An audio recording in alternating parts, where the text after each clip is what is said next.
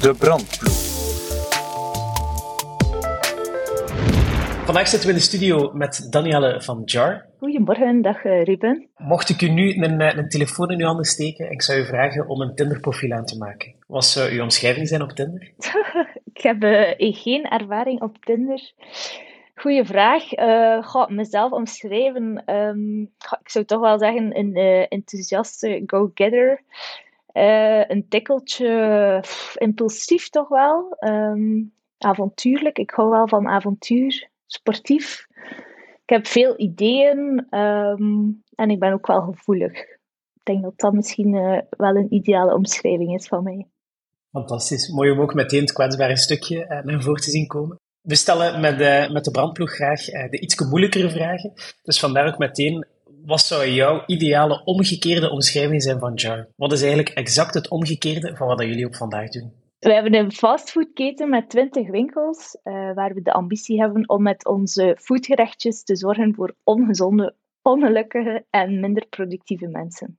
Maar dus als we het in realiteit zouden moeten gaan trekken, dan is JAR eigenlijk vooral een foodconcept voor mensen die graag gezond willen eten, gebalanceerd willen eten en die dat ook gewoon op een snelle manier kunnen doen. Hè? Yes, inderdaad. Uh, we willen echt uh, ook gefocust echt op medewerkers in bedrijven. Ik vond dat er daar echt wel nog werk aan de winkel was. Uh, medewerkers te laten genieten van gezond, maar ook tegelijkertijd lekker eten. En hen echt ook te inspireren om dat gezond evenwicht te vinden. om zo eigenlijk ja, het welzijn op de werkvloer toch een beetje op een positieve manier te kunnen veranderen. Dus als ik daar, wij willen daar graag ons steentje aan bijdragen uh, om echt die impact te kunnen maken op de gezonde eetgewoontes van de medewerkers. Met de brandploeg luisteren we naar het verhaal van strafondernemers die wel een keer de rol van eh, brandweerman, brandweervrouw of brandweer X hebben gevoeld. Wat was voor jou binnen JAR zo'n brand? Um, wel, bij JAR, ik heb niet zo één heel concrete situatie, maar ik heb wel een uitdagende periode gevoeld, uh, ja, meegemaakt. Het is echt wel het opschalen van JAR 1.0 naar JAR 2.0 voor ons. Van een, uh, echt een MVP naar een, uh, een, een grown-up JAR brand uitbouwen. echt die professionalisering, dat vond ik wel een heel uitdagende en pittige periode. Um, ja, omdat je in het begin hebt je MVP uitgebouwd. Uh, je moet heel snel pivoteren. Je hebt iets van nul gestart. Ik ben er plots ingerold. Uh, dan is er no way back. Je doet ook maar wat. Um, maar plots heb ik dan wel echt beseft van... Oei, shit. We hebben hier net uh, verse voeding, productie... allee, dit is een bedrijfje met verse, verse voeding. Dus dat is echt wel iets waar dat er heel wat bij kon kijken. En ik heb dat een beetje onderschat eigenlijk achteraf. Um, ik, ik, deed ook alles zelf in het beginjaar. Um, van A tot Z. Ja, dat is ingrediënten aankopen, uh, recepturen testen, koken zelf, leveren. Sales, marketing, follow-up van uw klanten. Dus dat was super, super arbeidsintensief. En eigenlijk, ja, eigenlijk onhaalbaar om dat zelf elke dag vol te houden. Maar ik had al mijn eerste klanten, uh, heel snel eigenlijk. Dus een beetje naïef, uit naïviteit gestart. Uh, maar pas op, ik ben er eigenlijk wel blij om, want anders ging ik misschien nooit gedurfd hebben. Als ik wist wat er op mijn pad ging komen. Um, maar ja, die eerste 65 klanten, die waren er eigenlijk uh, vrij snel. Wij hadden snel aanvragen. Uh, ik was vol een bak aan het communiceren. We hadden al naamsbekendheid in Gent vooral. Maar dat was wel echt mijn ding. Uh, de tractie in de markt was er, maar beseft van, oh, mijn product staat misschien nog niet volledig op punt. Plus, ik was alleen. Ik had echt nood aan iemand, een, een co-founder, een sparringspartner. Dus ja, ik had echt wel nood aan een profiel die mij versterkte. Dus uh, wat dat er voor mij heel belangrijk was, was echt wel een, een co-founder. Maar ook mentorship, een coach. Uh, mij laten omringen door de juiste ondernemers, friends, uh, fools die mij konden helpen. Andere start-ups. Um, en zo heb ik dan ja, beseft van, ik heb me misschien te veel verloren in het operationele. En dat is wel een groot gevaar. Dus we hebben echt die periode gehad. Maar dan is ja, Alison op mijn pad gekomen. En dan hebben wij echt werk gemaakt van die, die JAR 2.0. En dan hadden wij echt het gevoel van, oh my god, de eerste fase is nu voorbij. We zijn geen, geen kindjes meer. Het is, het, is, het is nu echt voor echt. We hebben iets uitgebouwd, maar nu moeten we precies alles herbekijken. Alle processen, alles optimaliseren. uh, ons product echt uitbreiden, die recepturen op punt zetten, die recepturen opschalen, want ja, het is voeding. Dat moet uh, op grote schaal haalbaar zijn. Um, dus we wouden echt evolueren van een, ja, ook een monoproduct naar een ruimer aanbod uh, en dat product allemaal echt gaan uitbreiden. Een webshop uitbouwen, dus ja, heel veel. En ik vond dat eigenlijk wel een van de pittigste fases in, uh, in, het jar, in de jar journey. Je gaf daar net eventjes mee dat je bent moeten gaan optimaliseren, dat je efficiënter aan het werk bent moeten gaan. Wat was daar eigenlijk de aanleiding toe? Ja, gewoon je beseft van, oké, we hebben hier iets op de markt gezet. De, de, ja, de markt is er klaar voor. Maar staat ons product eigenlijk wel volledig op punt. Ja, dat zijn gerechtjes als verse voeding. Um, echt wel beseft van, oké, we gaan best eens alles herbekijken en echt uh, alle processen gaan herbekijken. Gewoon omdat die, ja, die productie is super arbeidsintensief bij ons. Um, dat is iets dat we ook echt onderschat hebben. Uh, maar nog altijd heel blij dat we productie in eigen handen houden. Maar ja, we moesten ons rendement bekijken, die efficiëntie in de keuken, de juiste leveranciers vinden um, en, en alles optimaliseren en echt uh, ja, die recepturen uh, echt gaan opschalen. En wij hebben daar eigenlijk, allee, met alle... Ik, ik ben een, ik ben een uh, fervent koker. Ik, ik sta heel graag in mijn keuken. Ik ben heel creatief in het maken van gerechtjes. Maar in dit verhaal is het wel... Het is echt wel anders. Uh, het is echt een groot keuken. Maar we willen toch wel heel ambachtelijk artisanaal blijven, maar toch op grote schaal. En dat is echt een heel, heel moeilijke combo. Een heel moeilijke oefening.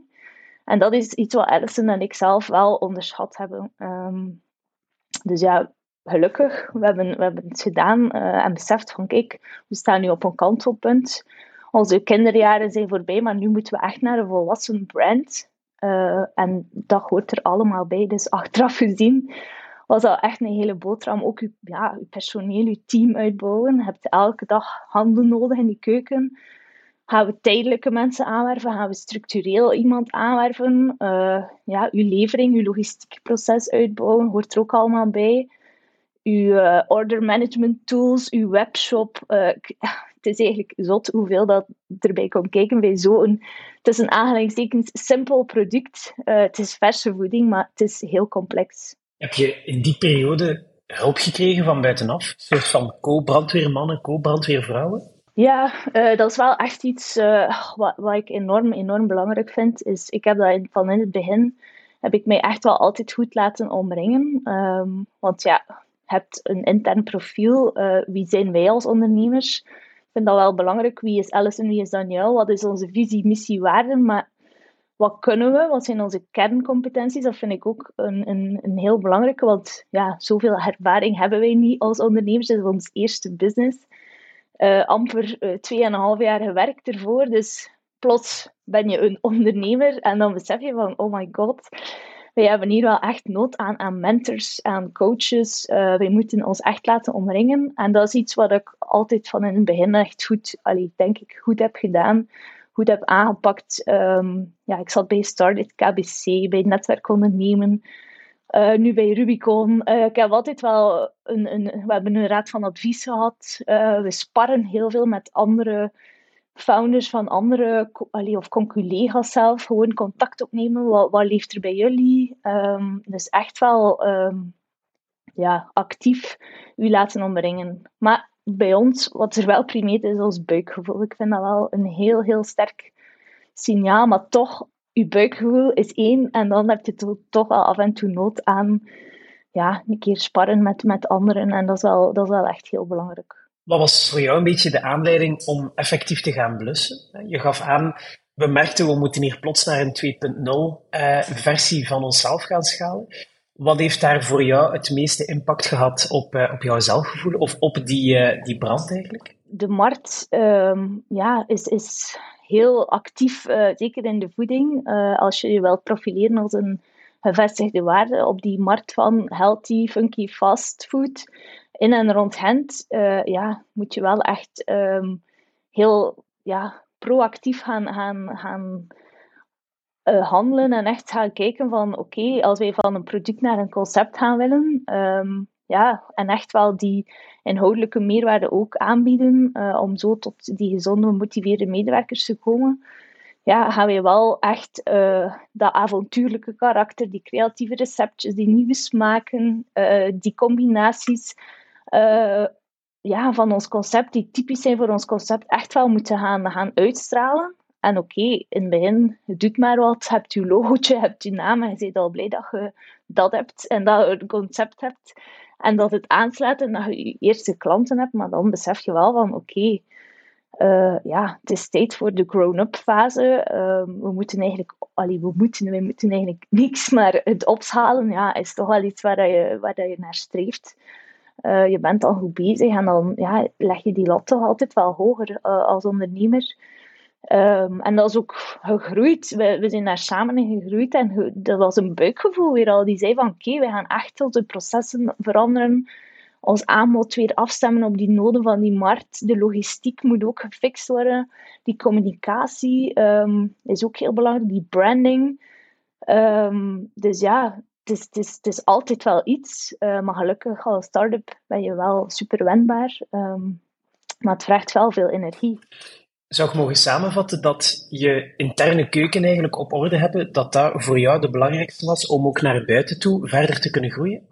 Yes, exact. Um, ja, dat is echt iets wat we, wat we een beetje onderschat hebben. Is, is er komt zoveel bij kijken. En als het intern niet klopt, u hebt ja, uw groeiscenario's moeten altijd bekijken. Hebt um, je continuïteit en omzet nodig. Je hebt die sales nodig. Je moet ja, inspelen op die trends. Je moet altijd juiste beslissingen maken op vlak van business- en saleskanalen. En als je interne flow nog niet volledig standvastig uitgebouwd is, dan, ja, dan gaat dat niet lukken. Dus dat is inderdaad uh, de juiste conclusie. Mocht je nu aan iedere ondernemer een gouden tip mogen meegeven, een soort van brandmelder als je wilt, wat voor brandmelder zou dat dan zijn? Goh, ik heb er veel, denk ik, uh, in die vijf jaar dat we bezig zijn. Um, goh, wat ik heel belangrijk vind persoonlijk, is echt wel ja, een keer afstemmen van ons intern profiel. Wat willen we? Wie zijn we als ondernemers? Um, hoe die visie, missie, waarden, dat klinkt misschien wat cliché, maar dat is wel echt een heel belangrijke. Of je, je kan snel je pad verliezen en je richting uh, waar, je, waar je uit wil gaan, een beetje verliezen. Dus dat intern profiel echt goed zetten. Um, en dan ook, wat kunnen we? Uw kerncompetenties. Wie zijn wij als ondernemer? Alison en Daniel, dat zijn heel verschillende types. Um, we hebben elk onze, onze competenties. Uh, je kan niet alles, je kan niet in alles goed zijn. Dat hebben we ook echt uh, beseft en ook gewoon aanvaard van oké, ik ben minder op dat vlak. Alison is minder op dat vlak. Ik ben goed op dat vlak. En waar gaan we ons laten omringen? Uh, ik vind het omringen laat je omringen door andere uh, coaches of, of een mentor, een goede mentor. We zijn vind ik heel belangrijk, uh, omdat je dan echt wel gechallenged wordt. Je kunt uh, sparren, kunt je vragen aftoetsen. Um, dus dat vind ik ook heel belangrijk, van doe niet alles alleen en, en aanvaard gewoon dat, dat hulp ja, nodig is. Um, en dan, wat moeten we, vind ik ook een heel belangrijke, van kijk, wat leeft er op de markt? Um, die, die trends ook bekijken en, en uw conculega's, uh, zodat je echt die tractie met de markt behoudt. Dus altijd die voelsprieten uh, aan, aan, aanzetten om, om echt te, te bekijken van, oké, wat leeft er en, hoe gaan we ons gaan profileren? Uh, dus dat is een beetje mijn eerste tip die in mijn hoofd popt, um, die ik zou kunnen aanraden aan andere ondernemers. Merci Daniel om erbij te zijn vandaag. Uh, drie zaken die ik het meeste ga onthouden, is eigenlijk dat opschalen naar een 2.0 versie, dat dat eigenlijk vaak voor het eerst doet. Dus dat je je best kan omringen door de beste mentoren of de juiste mentoren en de juiste coaches. Een tweede die ik zeker ga onthouden, is eigenlijk contact opnemen met conculega's. Heb ik nog zelf eigenlijk ook nog nooit gedaan. Maar vooral om te luisteren wat er daar leeft. En dan tot slot een goede definitie gaan maken van wie we zijn, wat we willen doen en wat we eigenlijk kunnen doen, is ook een heel sterke om verder door te kunnen groeien.